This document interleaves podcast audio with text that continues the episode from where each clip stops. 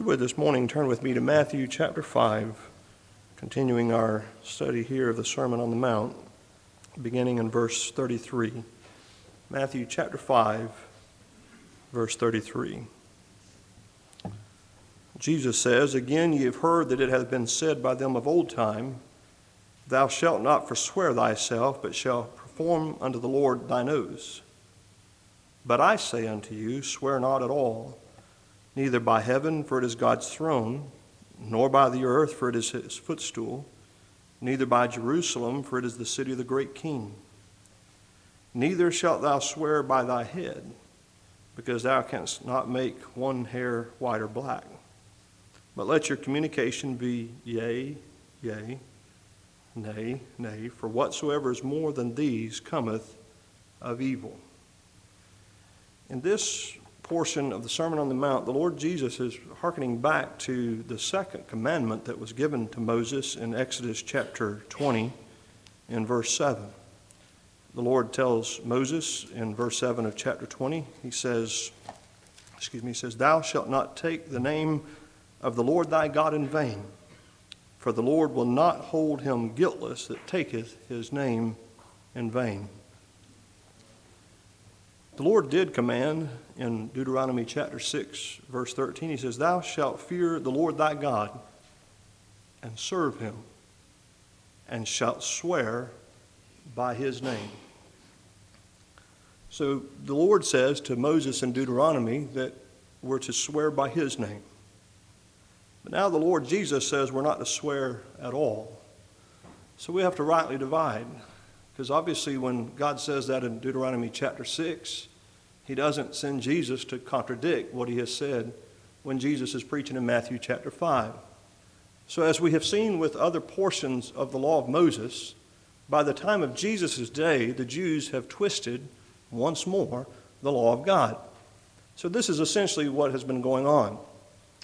There would be folks that would make an oath, they would swear, they would make a promise, but they would not swear by the name of God, thinking, so long as I, you know, swear by, for instance, heaven or earth or Jerusalem or even my own head, then if I break that oath, I haven't taken the name of the Lord in vain. In other words, I can be as dishonest as I want to be so long as I do not invoke the name of the Lord. It would be akin to, uh, we've all heard this, I'm sure. I swear on so and so's grave. Have you heard that before? What Jesus is essentially saying in this portion is let your word stand on its own. That you are trustworthy and you are honest, and folks know that, and so there is no need for a further oath. Jesus is not saying that it's wrong for us if we go into a court of law that we can't take the oath if we're to be on the witness stand. There's some Christians that they view what Jesus says here in that way, and so they will not swear or they will not take an oath.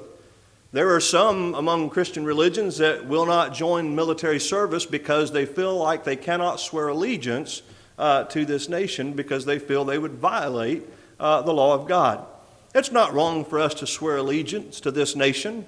In fact, as you think about the pledge itself and what it says, we're actually pledging allegiance not necessarily to a nation, but to a republic and the ideals of that republic, which are really biblical ideals.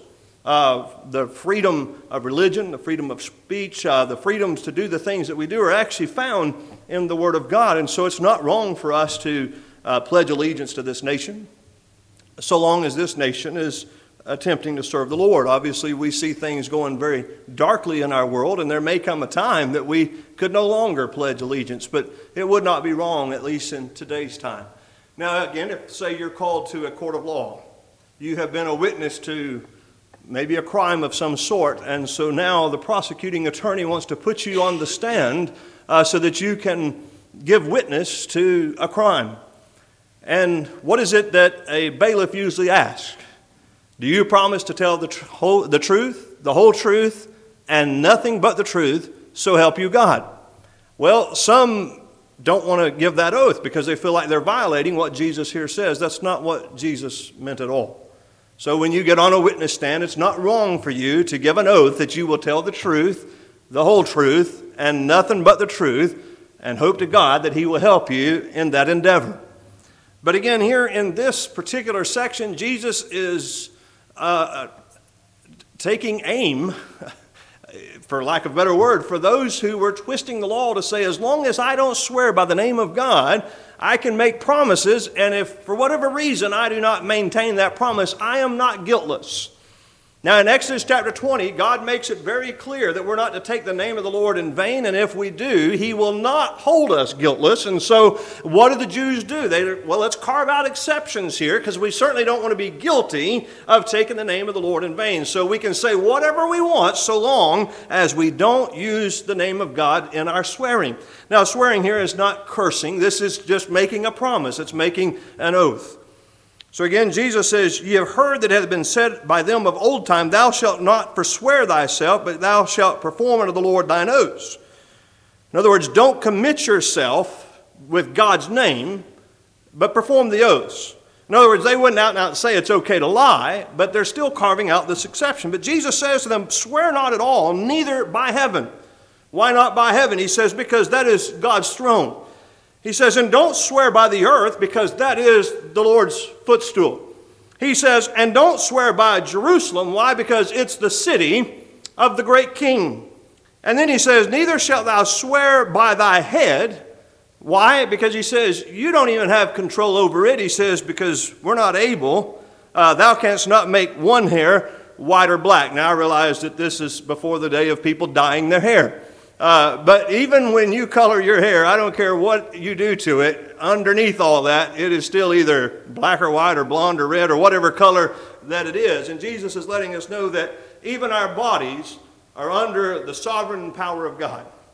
And so, if our word is not sufficient, when we speak and we give an oath or promise, then we need to exercise repentance and change our conduct and establish ourselves as an honest and trustworthy individual so that going forward, all you have to do is speak and folks will believe it. The truth is very important. Uh, the Lord Jesus, speaking, of course, about gospel truth and the truth of God, made it clear in John, the eighth chapter, that ye shall know the truth, and the truth shall set you free. There, while that's true of the gospel, that's just true of truth. One of the things that I had a hard time learning as a child, and my grandmother literally tried to beat it into me, was not to lie. I always, if I did something, I learned after a while that she usually knew the answer. Actually, she always knew the answer to the question before she asked it. But I always would uh, get caught in something and I would say I didn't do it. And she would always say, if you will just fess up, confess, she says, You may not be in any more trouble than a lecture. Maybe not even that. I may just tell you why that's not good to do and go on. She says, But if you lie to me, the punishment is now double. Double meant five for the, uh, for the act and five for the lying. And when my grandmother took a razor strap, she meant business. And uh, I could have gone to the law and there were marks. I mean, she meant business. When I didn't get many spankings from her in my youth because they were um, they were sufficient enough that I called them to memory. But every once in a while, about three times a year on average, and the only thing I would ever get in trouble for when I was a child is lying to her. I would do something that now that I look back of it didn't really amount to anything, but I just wouldn't tell the truth. I just thought, I'll get out of this. She said, Chris, you'd tell the tr- uh, a lie when the truth sounds better. And so I would try to lie my way out of it, and it never, ever worked. One of the things she would tell me about the truth, and I've heard this many times since, and it is so, that just tell the truth. And you don't have to remember the details because you already know.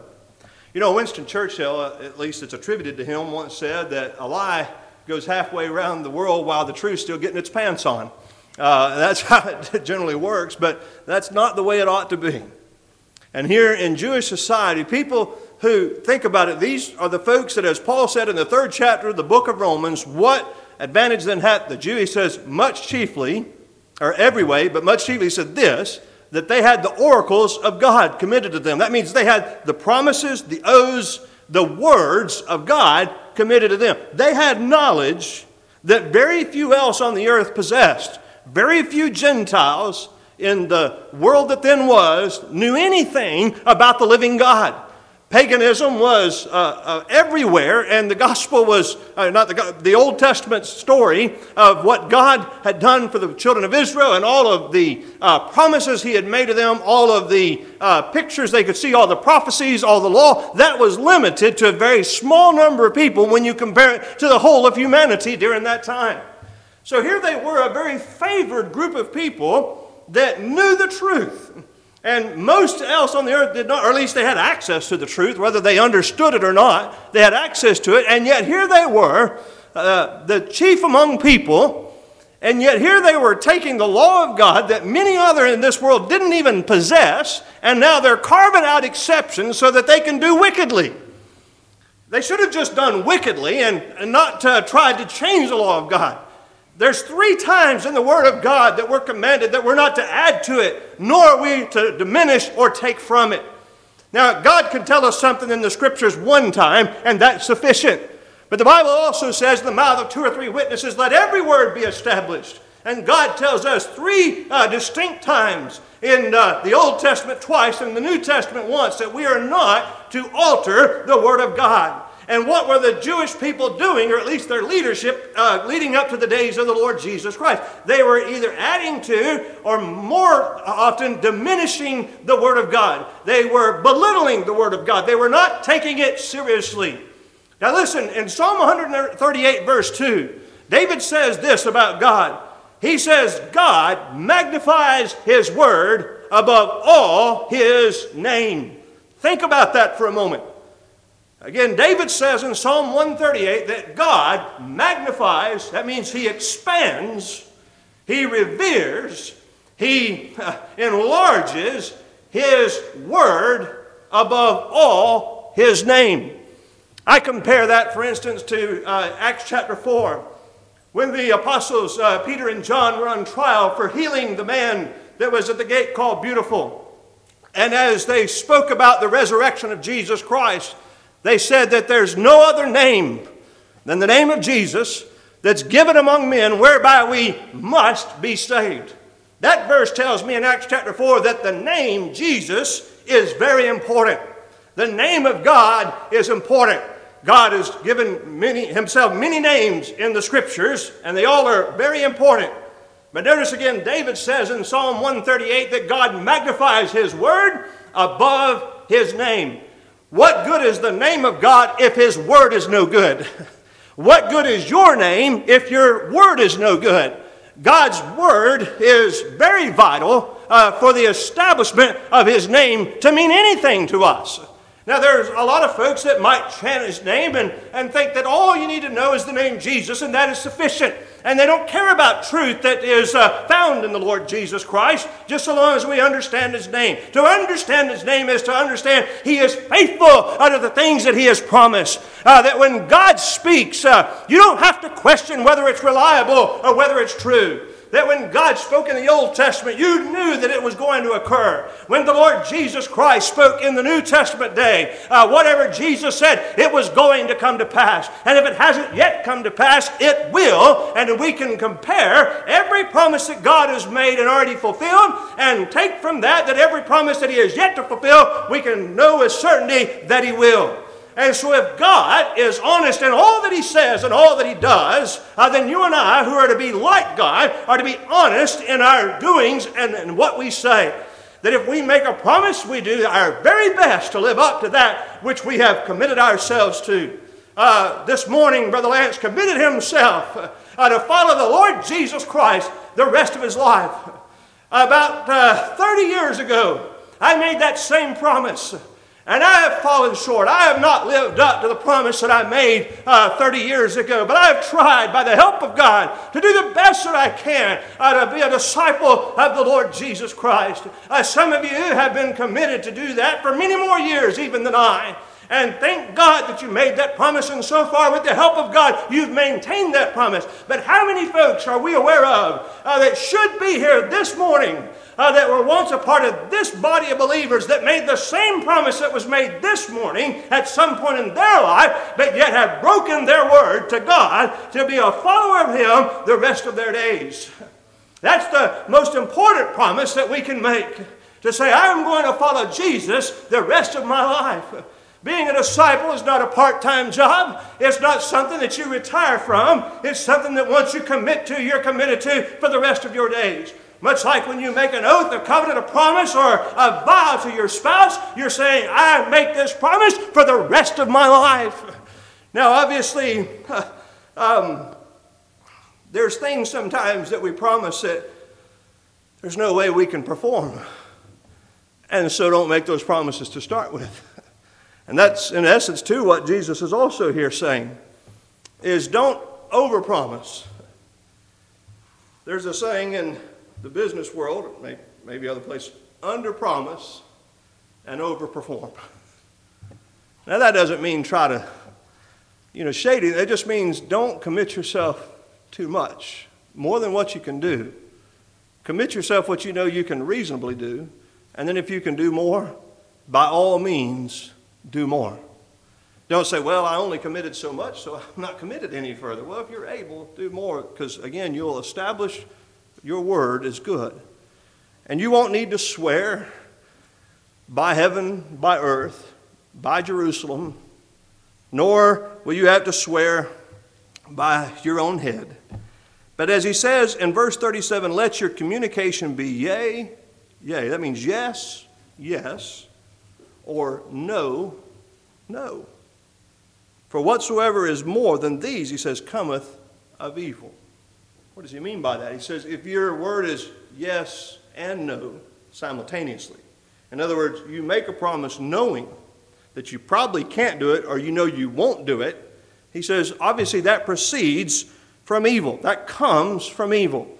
So when you overpromise, knowing that, again, you probably can't do it or you have no intention of doing it, that's an evil thing to do. And we, I think, all understand that.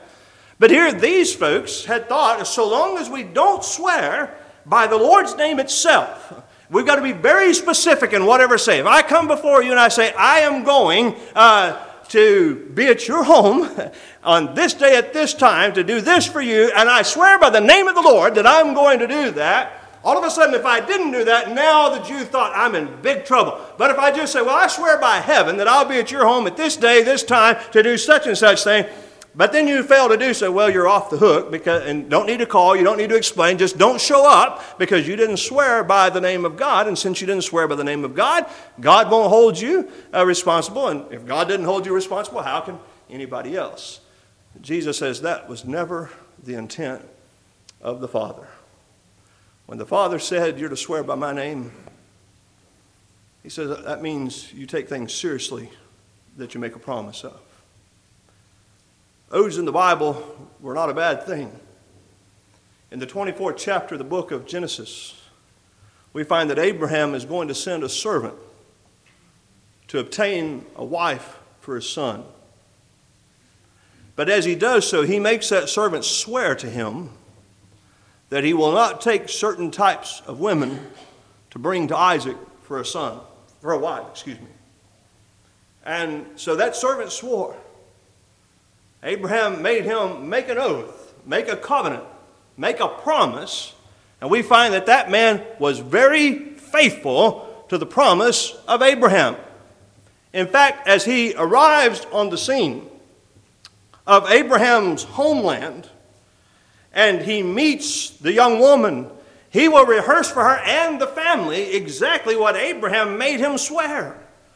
But as he gets to the place where he's going to find uh, Rebekah, he, of course, begins to worry how in the world am I going to fulfill this promise? And so he begins to ask the Lord for help. And the Lord blesses this man because this man is a faithful man. He's an honest man. He's a man that's serving, a man that God uh, chiefly loves.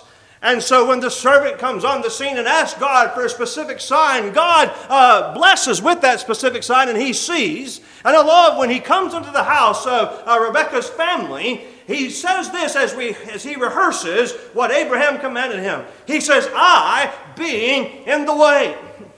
In what way? In the way of faithfulness in the way of prayer, in the way of living up to the promise that I made to my master. He said, I, being in the way, was led to the house of my master's brethren. So here, this man who is a slave to Abraham understood that because he had been faithful uh, to his master, faithful to the promise that he had made, uh, that God blessed him and God led him and God brought him into the house of his master's brethren. And there he obtained a wife for Isaac. And of course, as uh, comes to Isaac, we find that Sarah has not long been dead, and, and Isaac is still grieving the loss of his mother. And as Rebekah comes and Isaac sees her, uh, immediately uh, they're in love with one another. And the Bible lets us know uh, that they became husband and wife, and he was comforted in the death of his mother. Here, this faithful servant who swore to Abraham and kept his word was a great blessing in the life, uh, life of Isaac. Think how human history uh, and even messianic history could have altered had this servant not been faithful uh, to the uh, oath that he made to Abraham. You know, it's amazing how much I'm thankful that heaven is not dependent upon human beings. But as I look at the scriptures and I see how much God did put into the trust of the hands of men and women throughout history and Old Testament and New, it boggles my mind sometimes that God would entrust anything to us whatsoever. But I also know that God, who calls us, is faithful. And when there is something that God has commanded and something that must come to pass, God in His providence leads and He guides. You and I certainly need the providential hand and care of God daily in our earthly experience and journey. Anyway, we see that experience in Genesis chapter 24. Abraham made this servant swear. And that servant took an oath, made a covenant. He vowed that he would do exactly as Abraham commanded, and that's exactly what he did. Let's look at a couple examples in the Word of God besides this one. Uh, turn to 2 Kings, if you will, the 12th chapter. In 2 Kings chapter 12, we find that Israel has a king, verse 2. His name is Jehoash. Now, you can go back to the chapter before and read about how he became king. You're going to find that his father had a wife that was very wicked. And when his father died, she takes of all the king's sons and she has them slain. And that woman will sit upon the throne in Israel for seven years. Seven years, this child will be hid in the house of the Lord it's an interesting place where he's hid. He's not hid in a foreign nation. He's not hid in some remote city in the land of Israel. He's hid right close by in a place this woman clearly didn't think to look. Uh, the house of God. Apparently, she didn't go there. and so the day comes that finally it is known that it's time for this man to be king.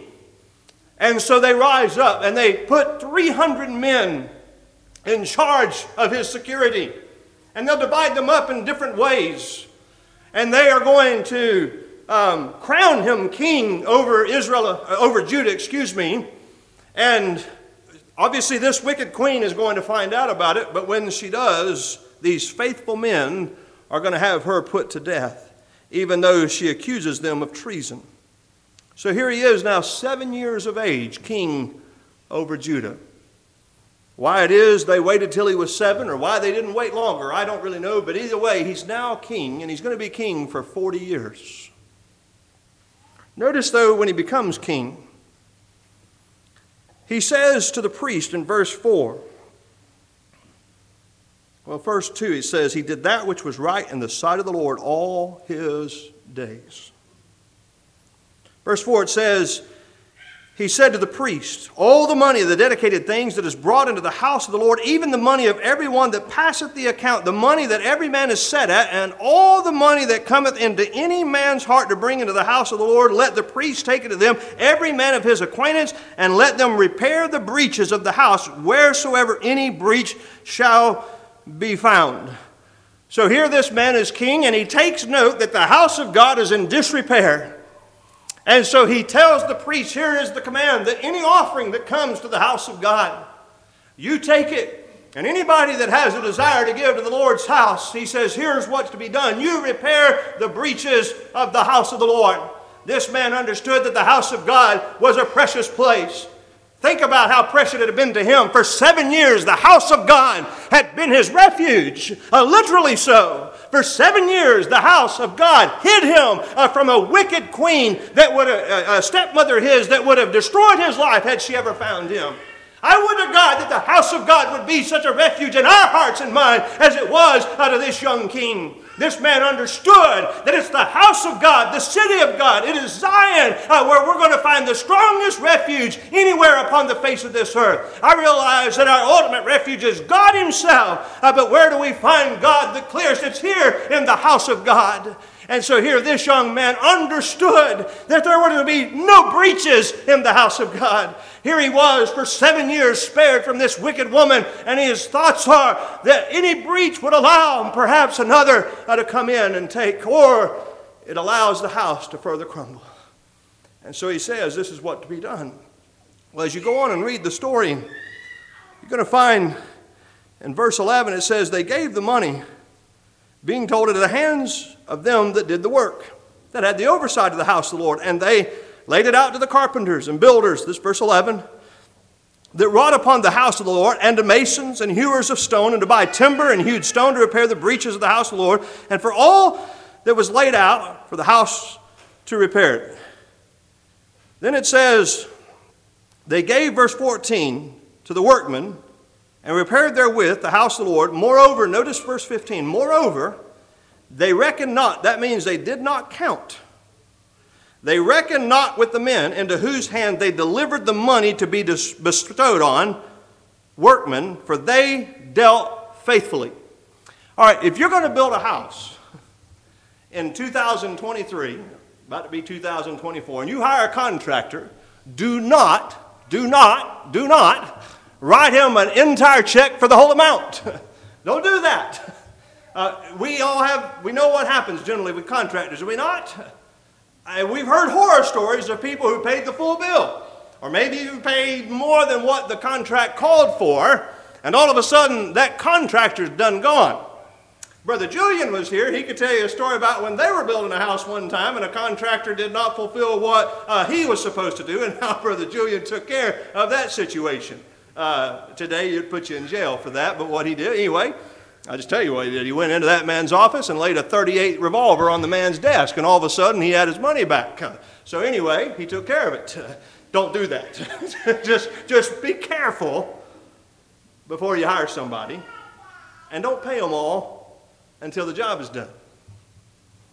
Most contracts call for a portion to be laid out as several things, thresholds are met. Anyway, they didn't do that here.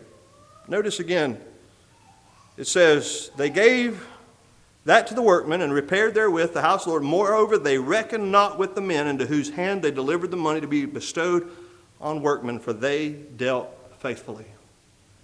You know what they, that's is saying they were able to freely give it out because they knew the men that were overseeing that were faithful men who would take care of it. See, these men didn't come in and say, Well, I'm going to swear by heaven that if you'll give me the money, I'll make sure to repair the breaches of God's house. They didn't have to. These men were already known to be faithful men, and so they didn't even have to reckon with them. They didn't have to sit down and say, Well, give me a bid, and I'll go get two more, and whatever the best bid is, we'll move forward with that. Nor did they say, well, we'll give you 20% down uh, to get some materials, and when you get so far in, we'll give you another 30%, and when you reach this th- uh, threshold, we'll be up to 80%, and when we do the final walkthrough of the house of God, we'll cut you the last check for the last 10 or 20%. They didn't have to do that because these were faithful men who were working on the house of God. Would to God that everybody in our society uh, today was that way. But the Bible does let us know that in the last days, uh, evil times shall come. This is 2 T- uh, Timothy chapter 3. In the last days, perilous, excuse me, perilous times shall come, dangerous times. For men shall be lovers of their own selves. That's the first indication, that's the first sign that Jesus, uh, Paul, excuse me, gives there that perilous times are coming in the last days. He says men shall be lovers of their own selves. So, well, men have always loved themselves. Yes, but it'll become more predominant. And then as you read the list that follows, you'll find there that everything that precedes is because men love their own selves.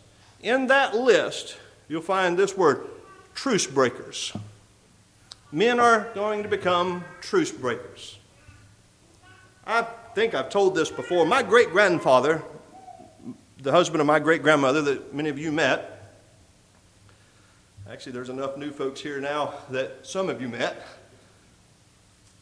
My great grandfather could be walking down the street in our hometown and meet the banker and say, By the way, I need to borrow $500. The banker say, Okay, CD, as soon as I get back to the bank, I'll make sure one of the clerks puts that into your account. Come by when you can and sign the papers. My grandfather had the money before the papers were ever signed. And I suspect that if he didn't, didn't go in and sign the papers, I don't know that the banker would have said much about it. Because he always paid before the due date. Whatever the arrangement was that he had made verbally on the street. As far as I know, he never went into the bank and sat down across the banker's desk and talked to him about a loan. But see, his father, my great great grandfather, uh, that owned the house where my great grandparents lived. And his daughter was going to abandon the house, not pay it off, and let it just go back to the bank. My great great grandfather said that's not going to happen. He says, My name is too important. He, she didn't even have his name anymore. He says, My name is too important. He went down to the bank and paid off the note. And my great grandfather was told, If you'll work for me this year picking cotton, I'll give you this house. And so that's how my great grandmother's house, where my mother lives to this day, came into the hands of our family. Because my great great grandfather was very conscientious of his name. And he wanted to be known as a person of honest report. And my great grandfather lived the same way. And because he lived that way, that man wasn't concerned. Uh, I don't know what amount it would have taken for the, my, uh, the banker to tell my grandfather no, or say, well, come by the bank first but all his life. Uh, he lived in 1988. And by that time, people were pulling credit reports. You were signing loans or paperwork for loans before you ever got the money, but he never one time had to do that because he lived honestly all the days of his life. Again, Paul says that in the last days, because men are lovers of their own selves, they'll become truce breakers. They'll break their promise.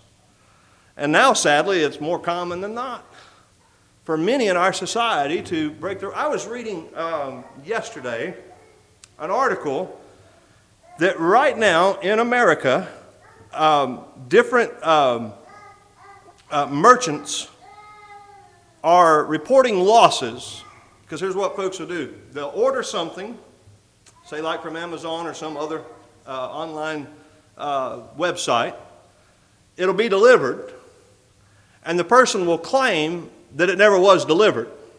So they'll send another one. And then the person will return one of the two, get their money back, and now they've got the item for free. That is costing American merchants, if I remember the amount right, uh, over a billion dollars of loss a year. Where do you think that cost is passed on to? For those of us who are honest when we buy something. So most people asked about that says, well, that's not stealing. Doesn't hurt anything. Well, if I go buy something on a credit card and just say, knowing I'm just never going to pay that, I'll just buy it, enjoy it, have it, but I'll never pay the bill. Is that honest? No, it's violating exactly what Jesus is talking about there in the fifth chapter of the Gospel of Matthew. And again, over 50% of the younger generation, I can't remember what not millennial, whatever comes after millennials, I'm in that group. No, I'm above the millennials. Millennials are after me, and it's the group below them.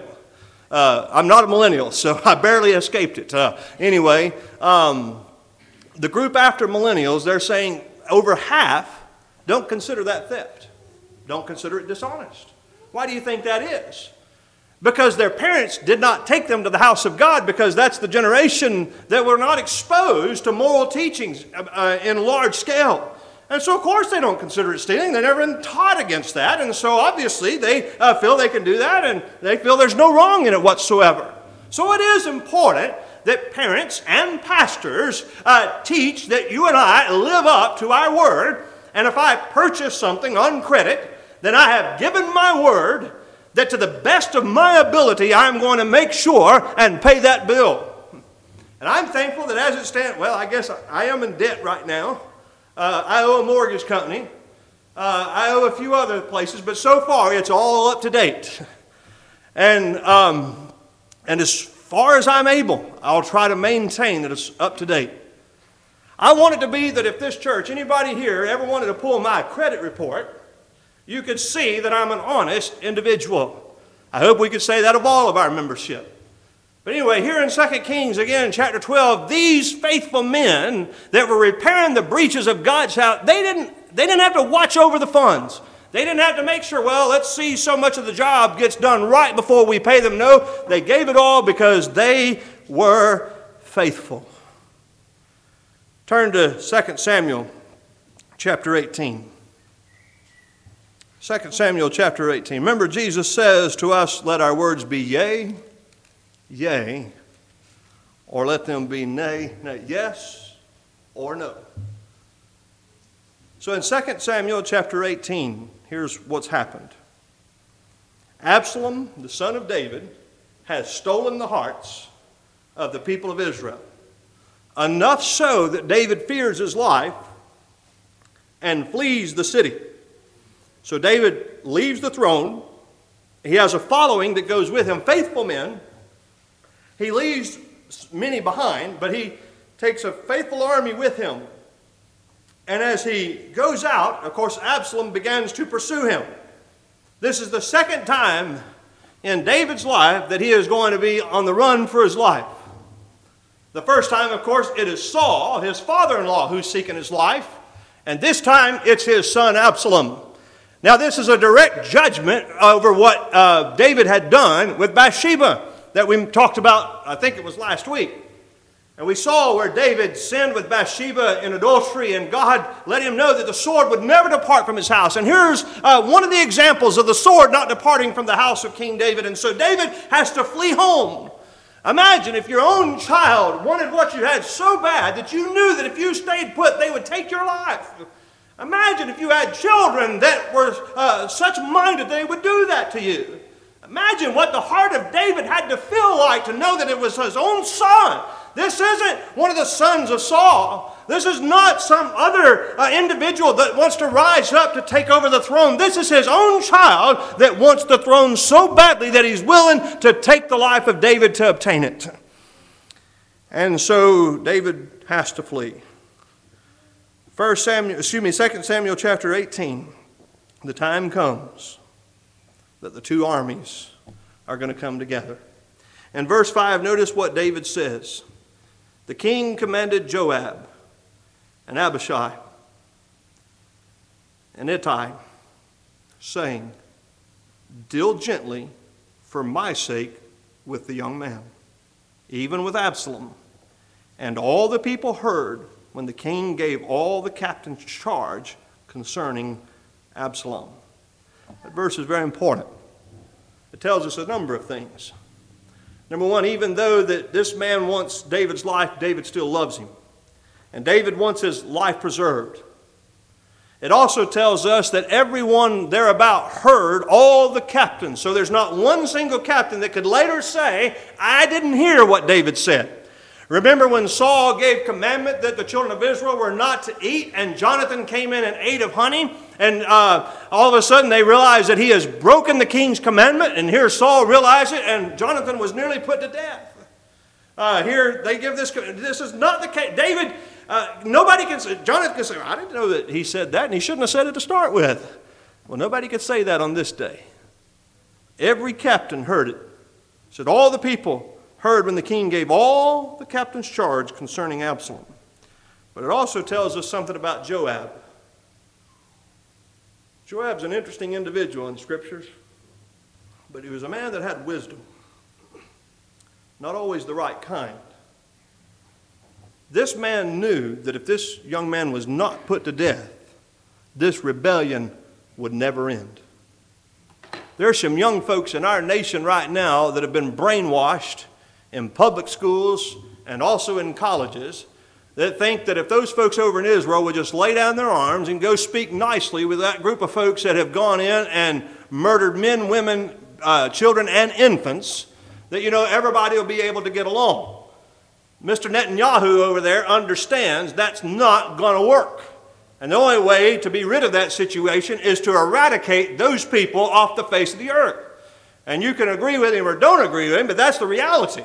And that's exactly what Joab understood. Joab understood that as long as Absalom is alive, this kingdom is going to be in peril. It's going to be divided. And so this man has to be put to death.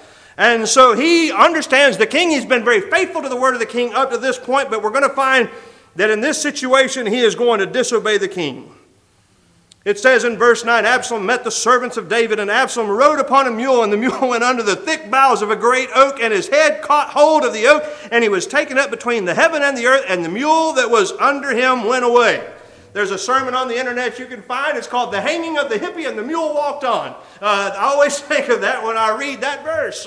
If you read about Absalom, you know that he had very long hair. That long hair got him in trouble this day.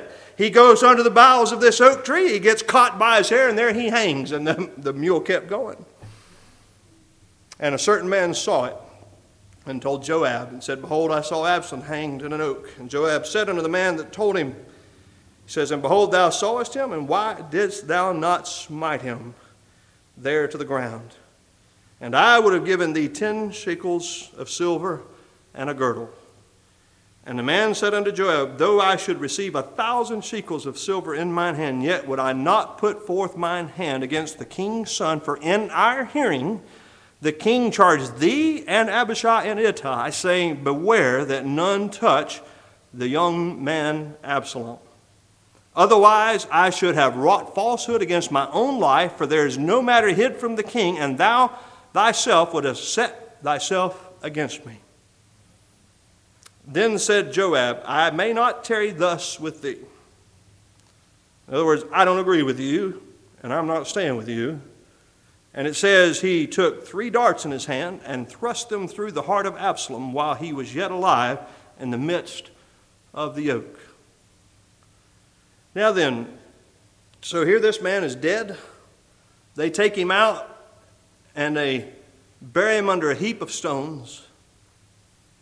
And now somebody's got to tell the king. So it says in verse 19, and this is where honesty comes in. It says, Then said Ahimaaz, the son of Zadok, Let me now run and bear the king tidings how that the Lord hath avenged him of his enemies. There's a problem. he doesn't know all that he needs to know. Joab said unto him, Thou shalt not bear tidings this day, but thou shalt bear tidings another day, but this day thou shalt bear no tidings, because the king's son is dead. Now, Joab's not saying this so that it'll be hid from David. He just realized this young man is not the one to give the report. He knows there's another young man that will tell the truth and tell it in such a way uh, that David will receive it. You know, the truth should always be told, but the Bible does say, speak the truth in love. We can beat folks over the head with truth and obviously have no positive impact on them, or we can speak the truth in love. Now, that doesn't mean that we sugarcoat things and we're all soft and gentle all the time and we never uh, show any firmness. There is a time to discern when there needs to be firmness in what we say, but we ought to always make sure that what we're saying is motivated with a heart of love for the individual that we're speaking to, and also for the God that we're speaking in behalf of. Well, anyway, we find that this young man, he wants to go and he wants to tell the king, and Joab says no. It says, Then said Joab to Cushai, Go tell the king what thou hast seen. And Cushai bowed himself unto Joab and ran. And then the other young man comes to Zadok yet again, and then to Joab, and finally they say, just go. So they both come, and you're going to find that the first young man, he runs faster than Cushai. And there are folks that are watching out, and they see these young men running. First, they see the one, and then they'll see Cushai. David is told, or David understands these are messengers. Well, anyway, when they both get there, says in verse 28, Ahimaaz called and said unto the king, All is well. And he fell down to the earth upon his face before the king and said, Blessed be the Lord thy God, which hath delivered up the men that lifted up their hand against my lord the king. And the king said, Is the young man Absalom safe? The young man answered, and he says, When Joab sent the king's servant, and me thy servant, I saw a great tumult, but I knew not what it was. In other words, I'm ignorant of that. I don't know. Well, what does he first say to the king? All is well. Well, what is the king most concerned about? He wants to know, what about Absalom? This young man doesn't have an answer because he wasn't there. He said, I didn't see. All I could see was a tumult. What does that mean? All I saw was a struggle. All I saw was confusion. All I saw was there was a mass of people and all things going on, and I couldn't make out anything. So finally it says, Cushai came, verse 31. And Cushai said, Tidings, my lord, the king. For the Lord hath avenged thee this day of all them that rose up against thee. And the king said unto Cushai, Is the young man Absalom safe? Notice how Cushai answers. He says, The enemies of my lord the king, and all that rise against thee to do thee hurt, be as that young man is. You know what he just said? He's dead. But so are all of your enemies. He didn't start off with, yes, Absalom is dead, but so are all your enemies.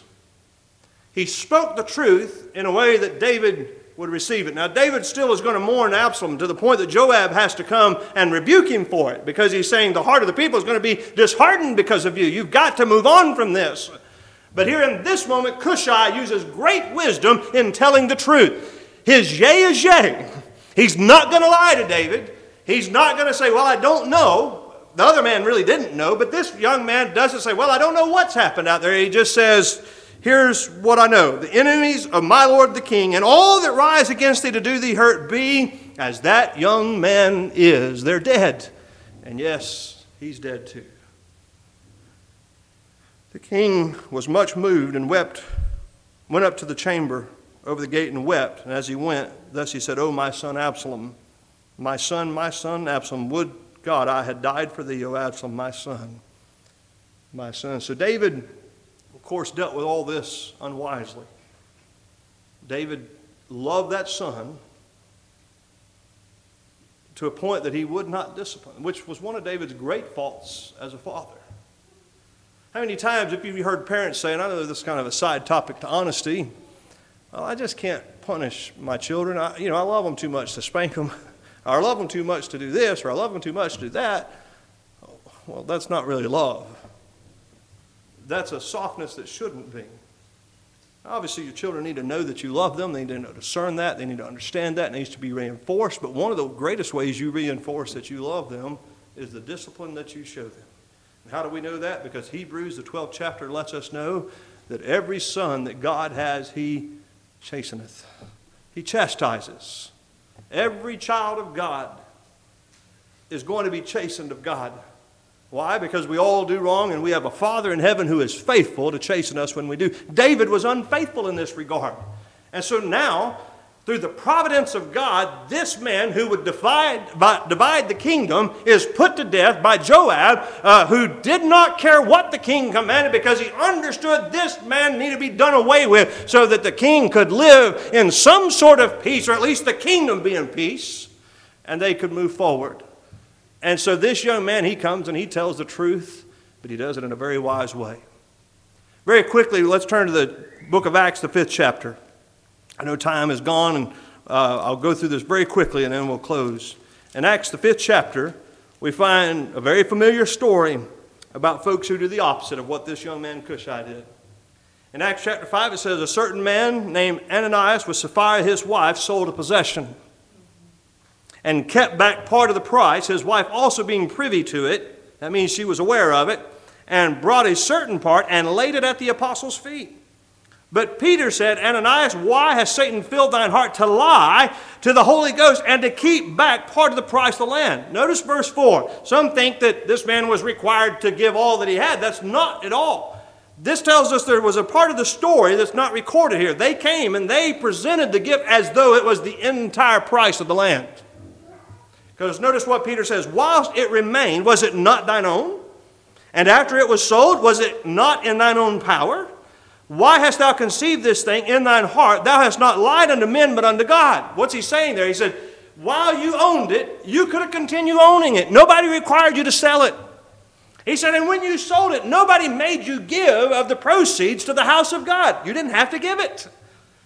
But obviously, he brought it and he presented it as though that was the entire sale price of that piece of land. And so here he has lied. He says, Not to men, but unto God. And Ananias, hearing these words, fell down and gave up the ghost, and great fear came on all them that heard these things. Imagine if, uh, if, we, if that happened in our day and time, what would happen? mean, imagine we come to the house of God, tell a lie, and drop dead. I mean, the Holy Ghost exposes folks real clearly here, does he not? And the young men arose, wound him up, carried him out, and buried him. And it was about the space of three hours after when his wife, not knowing what was done, came in. They had a funeral without her. She comes in. Peter answers unto her, Tell me whether you sold the land for so much. And she said, Yea, for so much. Then Peter said unto her, How is it that ye have agreed together to tempt the Spirit of the Lord? Behold, the feet of them which have buried thy husband are at the door, and shall carry thee out. Then fell she down straightway at his feet, and yielded up the ghost. And the young men came in, and found her dead, and carrying her forth, buried her by her husband. The Lord clearly takes honesty very seriously.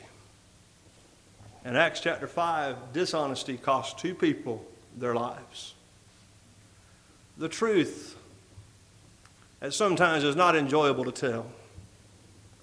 When I was a child, I didn't want to tell it a lot of times, and I didn't. And I tell you this the lie was far worse, and it still is. The truth is so vital. Our word ought to be important to us. Again, the Bible says in Psalm 138 that God has magnified His word above all His name. In Hebrews, uh, sixth chapter, it says, uh, I think the sixth chapter, says, when God swear to Abraham, when he, because he could swear by no greater, he swear by himself. He just used his own name because the name of God is sufficient. And so God, by two immutable things, made an oath in that it was impossible for God to lie. So God makes a promise. We know God can't lie, God cannot change. And so, whatever God has promised, what does He go on to say? That you and I we have great comfort. There's great consolation in the promises of God because His word can always be relied upon. And that ought to be said of you and I as well. So Jesus says, Yes, you've heard that it was said by them of old time that thou shalt not forswear thyself.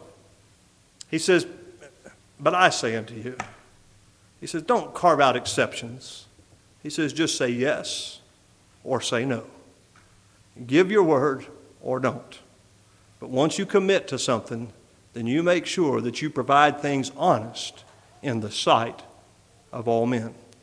Let our word always, always, always be the truth. And that will always please the Lord.